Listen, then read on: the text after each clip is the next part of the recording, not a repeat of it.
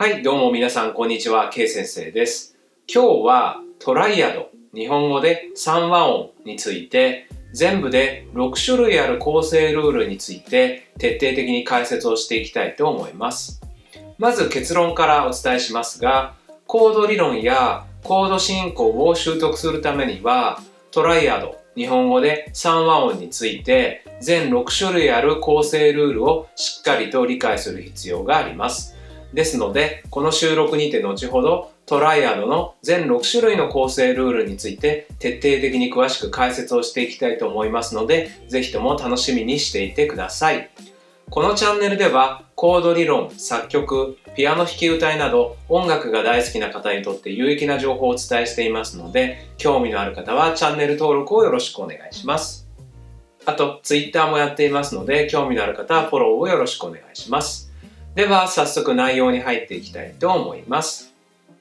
コードを学ぶためにとても大切になってくる5つの基本について以前このチャンネルの別の収録で解説をしてきました。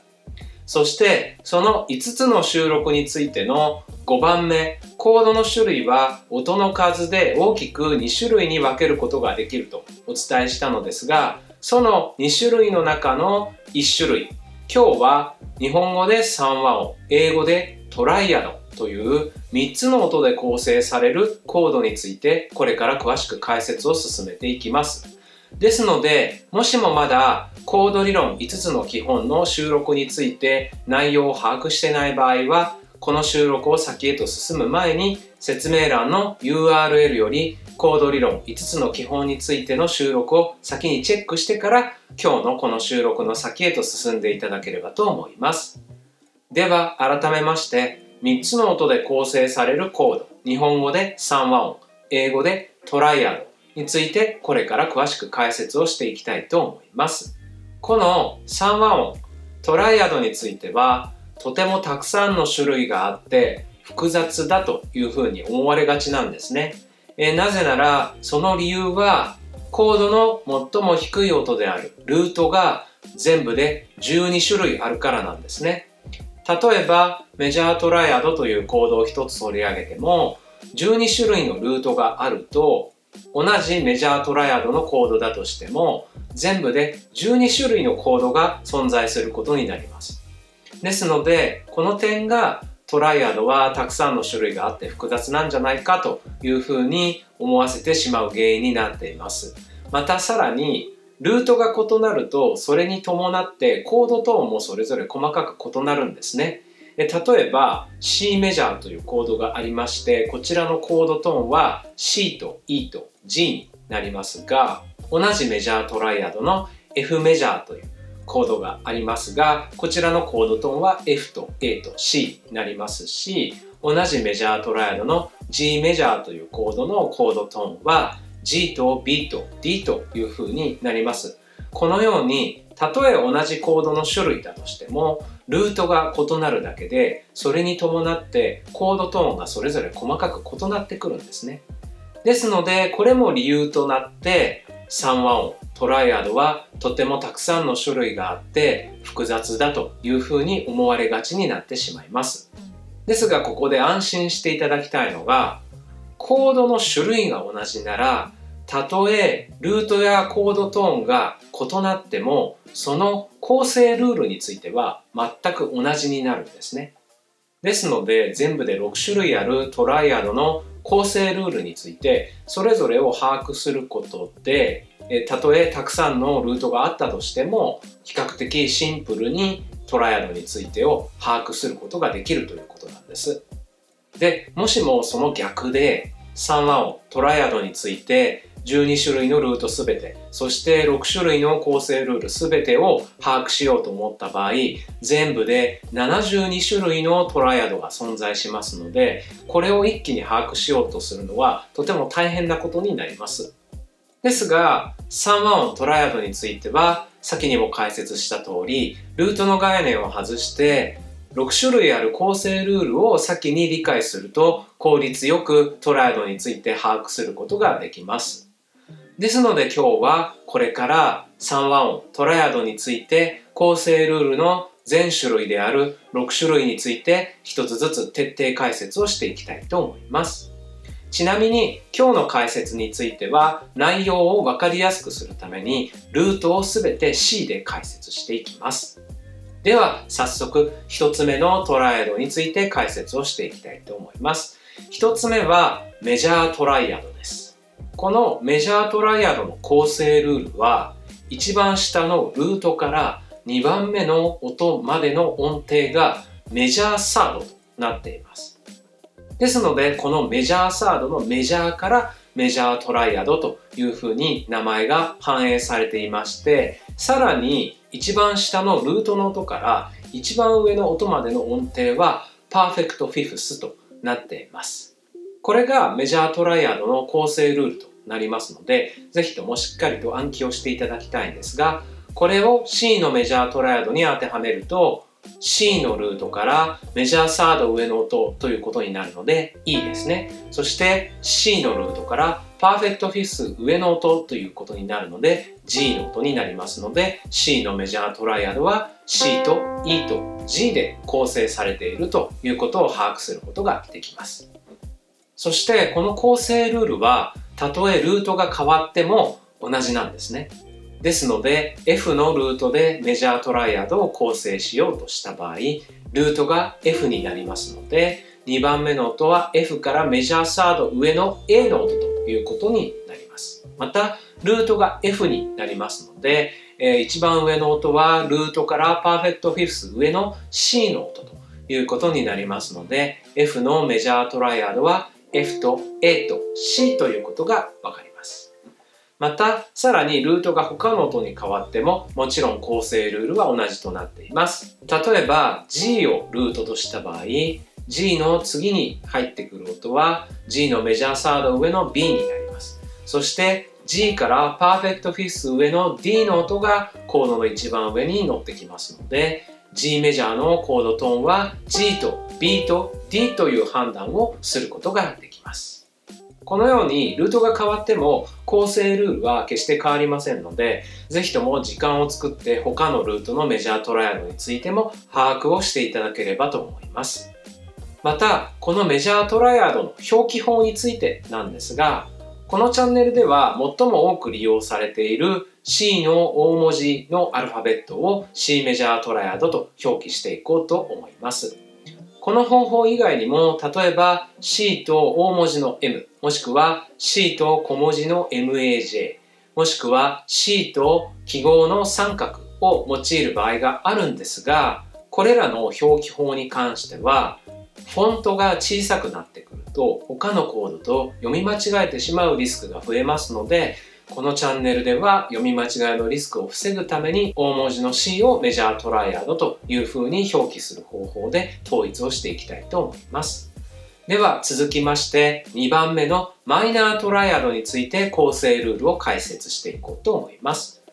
マイナートライアドについてはルートから2番目の音までの音程がマイナーサードとなっております。ですので、この音程のマイナーがコードネームのマイナーにそのまま反映されています。また、ルートとコードの一番上の音の音程はパーフェクトフィフスとなっています。これがマイナートライドの構成ルールとなりますので、ぜひとも暗記していただきたいと思います。また、このルールをルートを C に当てはめていくと、C のマイナーサード上の音は E フラットになります。そして、ルートの C からパーフェクトフィス上の音に関しては G になりますので c マイナートライドのコードトーンは C と E フラットと G という判断をすることができます。また、この構成ルールももちろんルートが変わっても構成ルールは同じですので例えばルートを F とした場合 F からマイナーサード上の音は A フラットになりますし F からパーフェクトフィフス上の音は C の音になりますので f マイナートライアドは F と A フラットと C という判断をすることができます。またもちろん別の音にルートが変わっても構成ルールは変わりません。今度は G をルートに考えていきたいと思いますが、ルートが G の場合、マイナーサード上の音は B フラットになりますし、ルートが G の場合、パーフェクトフィフス上の音は D の音になります。これによって g マイナートライアドのコードトーンは G と B フラットと D という判断をすることができます。このようにルートが変わっても構成ルールは変わりませんので、ぜひとも時間を作って他のルートのマイナートライアドについてもそれぞれ把握をしていただければと思います。また、こちらのマイナートライアドのコードの表記についてですが、このチャンネルでは C と書いて横に棒線を少し引っ張るスタイルを採用していきたいと思います。この方法以外にも C と小文字の M もしくは C と小文字の MIN という表記法があるんですがどちらもフォントが小さいと他のコードと読み間違えてしまうリスクが上がりますので最もリスクの少ない C に横棒線を引っ張るスタイルをこのチャンネルではマイナートライアドのコードの表記として採用していきたいと思います。では引き続き今度は3番目ディミニッシュの構成ルールについて解説をしていきたいと思います。ディミニッシュの構成ルールはルートから2番目の音の音程がマイナーサードそしてルートから一番上の音程がディミニッシュフィフスになります。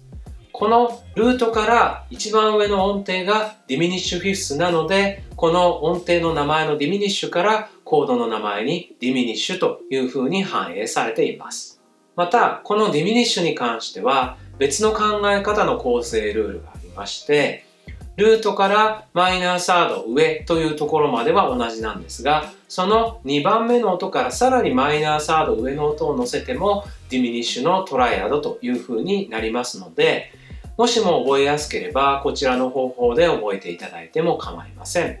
余力がある方は両方の考え方で構成ルールを覚えておくとよりコード理論を深く習得することができますので可能であれば両方の方法で覚えていただければとます。で、このディミニッシュのルールを C をルートにして当てはめていくと、えルートが C、そして C からマイナーサード上の音は E フラットになりますね。そして C からディミニッシュフィフス上の音は G のフラットになります。あるいは E フラットからマイナーサード上の音も G フラットになりますので C のディミニッシュのコードトーンは C と E フラットと G フラットというふうに判断することができます。また、このディミニッシュの構成ルールももちろんルートが変わってもルールは全く同じとなっていますので今度は F をルートに考えると F から minor third 上の音は A フラットです。そして F から diminish fifth 上の音は C のフラット。あるいは A フラットから minor third 上の音も C のフラットとなりますので F ディミニッシュのコードトーンは F と A フラットと C のフラットという判断をすることができます。また今度は G の音をルートに考えていきたいと思います。G をルートとした場合、 minor third 上の音は B フラットになります。また G から diminish fifth 上の音は D のフラットとなりますし同時に B フラットから minor third 上の音も D のフラットということになりますので G のディミニッシュトライアドのコードトーンは G と B フラットと D フラットという判断をすることができますまたディミニッシュの表記についてなんですがディミニッシュの表記についてこのチャンネルでは小文字の DIM を採用していきたいと思います。でこの他にも小さい丸を書くバージョンや小文字で MIN カッコしてフラット5と書く場合もありますし横棒線を引っ張ってカッコのフラット5と書く場合もあるんですがこれらの場合もフォントが小さいと他のコードと読み間違えるリスクが上がりますのでこのチャンネルでは小文字の DIM と書く方法で統一していきたいと思います。では続きまして今度は4つ目のトライアドの構成ルールを解説していきます。4つ目はオーギュメントというトライアドの構成ルールなんですが、このコードの構成ルールはルートの上にまずメジャーサードの音程を置きます。そしてルートと一番上の音の音程についてオーギュメントフィフスという音程になりますが、このオーギュメントフィフスという音程のオーギュメントがコードの名前のオーギュメントに入ってきていますので、ぜひとも覚えておいてください。またこのオーギュメントについてももう一つ別の考え方がありましてその考え方というのはルートのメジャーサード上に音が乗ってきてさらにその音のメジャーサード上にもう一つ音を乗せるとオーギュメントというトライドになるという考え方です。先ほどの考え方とどちらの考え方でも構いませんし余力がある方は両方の考え方を覚えていただければと思います。そしてこのオーギュメントのトライアドを C をルートに当てはめると C の上にメジャーサード上の E が乗りますし C からオーギュメントフェス上の G シャープが乗ります。あるいは C のメジャーサード上の E そしてさらにメジャーサード上の G シャープというふうに考えることもできます。これによって C オーギュメントのコードトーンは C と E と G シャープという判断をすることができますそしてこのオーギュメントのコードに関してももちろんルートが変わっても構成ルールは同じです。ですので次は F をルートに考えていきたいと思いますが F をルートにした場合メジャーサード上は A の音ですね。そして F のルートからオーギュメントフィス上の音は C シャープになりますし A の音からメジャーサード上の音も C シャープになりますので F オーギュメントのトライアドのコードトーンは F と A と C シャープという判断をすることができます。続きまして G をルートに考えていこうと思いますがこちらも構成ルールは全く同じですのでルートが G となればメジャーサード上の B が入りますそしてルートからオーギュメントフィス上の D シャープの音が入りますあるいは C のメジャーサード上の音の B そこからさらにメジャーサード上の音の D シャープというふうに考えることもできます。これによって G オーギュメントのトライアドのコードトーンは G と B と D シャープというふうに判断することができます。またこちらのオーギュメントの表記の方法についてですが小文字の AUG をこのチャンネルでは採用していきたいと思います。他の方法としてプラスと書く方法があるんですがこちらもフォントが小さいと読み間違えてしまうリスクが高まりますのでこのチャンネルでは小文字の AUG と書くことでオーギュメントのトライアドというふうに表記する方法で統一していきたいと思います。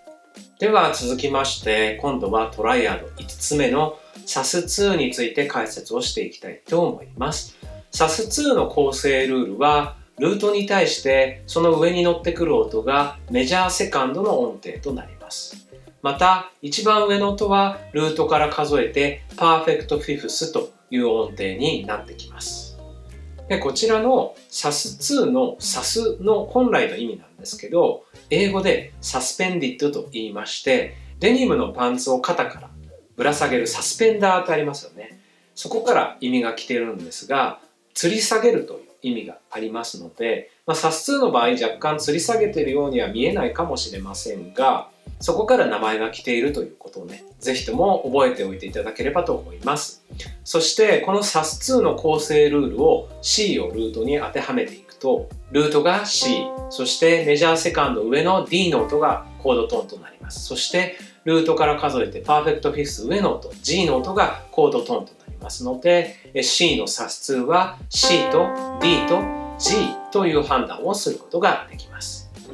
またこの SAS2 の構成ルールに関してもルートが変わっても構成ルールは全く同じです。ですので今度は F をルートに解説をしていきたいと思いますが F がルートの場合メジャーセカンド上の G の音がコードトーンに入ってきます。そして F から perfect fifth 上の C の音もコードトーンに入ってきますので F sus2 のコードトーンは F と G と C という判断をすることができます。今度は G をルートに考えていきたいと思います。こちらも構成ルールは全く同じで G をルートに考えると major second 上の A の音が入ってきます。また G から perfect fifth 上の D の音がコードトーンとして入ってきますので G sus2 のコードトーンは G と A と D という判断をすることができます。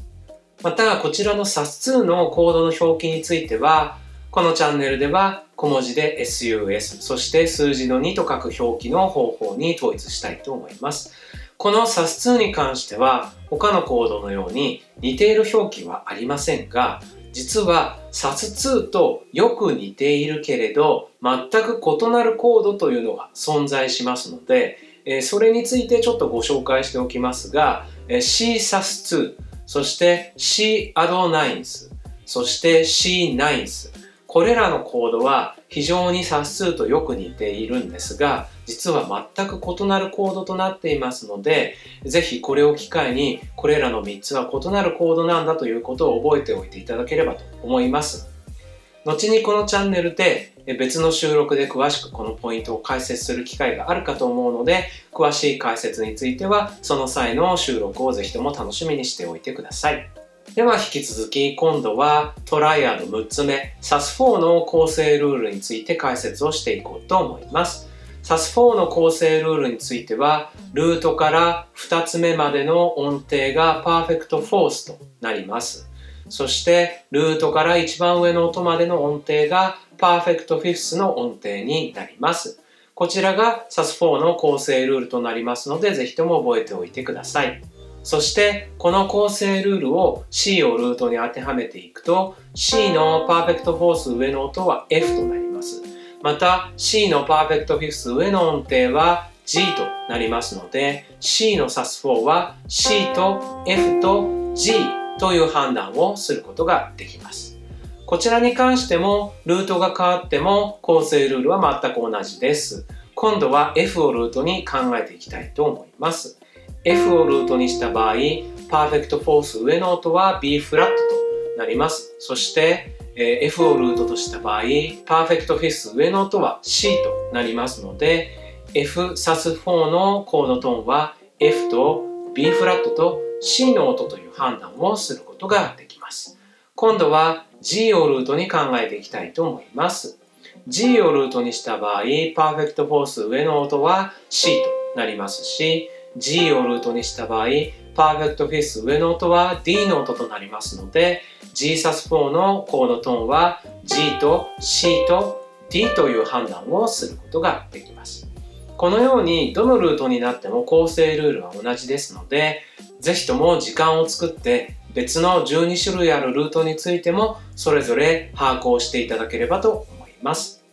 また、こちらの SAS4 に関してもコードの表記の方法は一つのみとなり、小文字で SUS の4と書きます。他の表記法についてはありませんので、ぜひともこちらの表記法を覚えていただければと思います。ではここで3和音トライアドの構成ルールの全種類である6種類についてもう一度チェックしていきたいと思います。その1、メジャーの構成ルールは下の2つの音の音程が major third。そしてルートから一番上までの音程が perfect fifth。2番目、マイナー。マイナートライアドについては、下の2つの音の音程が minor third。そしてルートから一番上の音までの音程が perfect fifth。3つ目、ディミニッシュの構成ルールは下の2つの音が minor third。そしてルートから一番上の音までの音程が diminish fifth。あるいはルートから2番目の音までの音程。そして2番目と一番上の音までの音程の両方が minor third です。そして4番目、オーギュメントの場合、ルートから2番目の音が major third。そしてルートから一番上までの音程が augment fifth。あるいはルートから2番目の音、そして2番目から一番上の音まで両方の音程が major third。5つ目は sus2。 sus2 の場合は、ルートと2番目の音程が major second。そしてルートから一番上の音までが perfect fifth。次は6番目。 sus4。 sus4 については、ルートから2番目の音が perfect fourth。そして、ルートから一番上までの音程が perfect fifth という構成ルールになります。いかがでしたでしょうか？えー、ぜひともね、これら6つの構成ルールをしっかりと覚えていただきたいんですが、ここで今度は3和音トライアードの構成ルールの全種類である6種類を全て同じルートで横に並べて比較をしていきたいと思います。このトライアド6種類全て C のルートで横に並べて比較すると実はそれぞれのトライアドの違いを比較しながら把握することができるんですね。例えばメジャートライアドとマイナートライアドを C ルートで比較した場合、実は真ん中の音が半音高いか、それとも半音低いかの違いだけがあるということが判断できます。また、マイナートライアドとディミニッシュトライアドの場合、一番上の音が半音高いか、それとも半音低いかの違いだけがあるということを判断することができます。またメジャートライアドとオーギュメントトライアドを比較した場合も一番上の音が半音低いか高いかの違いだけがあることが把握できますまたメジャートライアドと SAS2 そして SAS4 を比較することで真ん中の音だけが少し異なるということを把握することができますですので、このように一つのルートでトライアド6種類を横に並べて比較をすると、それぞれの違いについてはっきりと把握することができますので、ぜひともトライアド6種類について比較している表を12ルート全てにおいて作成して、そして暗記していただければと思います。特にコード理論やコード進行をしっかりとマスターしていきたい場合には、これらを12ルート全てで把握することを強くお勧めします。そしてひとたびトライアード6種類についてしっかりと構成ルールを把握した場合には、関連の収録などについて説明欄に URL を掲載していますので、さらに学びを深めるためにそれぞれの収録をチェックしていただければと思います。ではまとめに入っていきたいと思います。コード理論やコード進行を習得するためにはトライアドの全6種類の理解が大切です。メジャー、マイナー、ディミニッシュ、オーギュメント、 sus2、 sus4などの全6種類のコードの構成ルールを把握した上で余力があれば12種類すべてのルートでトライアードをしっかりと理解していただければと思います。では今日の収録はこれにて終了したいと思います。このチャンネルでは音楽が大好きな方にとって有益な情報をお伝えしていますので、興味のある方はぜひともチャンネル登録をよろしくお願いします。また、評価やコメントもいただけるととても嬉しいですので、もしよろしかったら評価やコメントもよろしくお願いします。では、また別の収録でお会いしましょう。それではまた。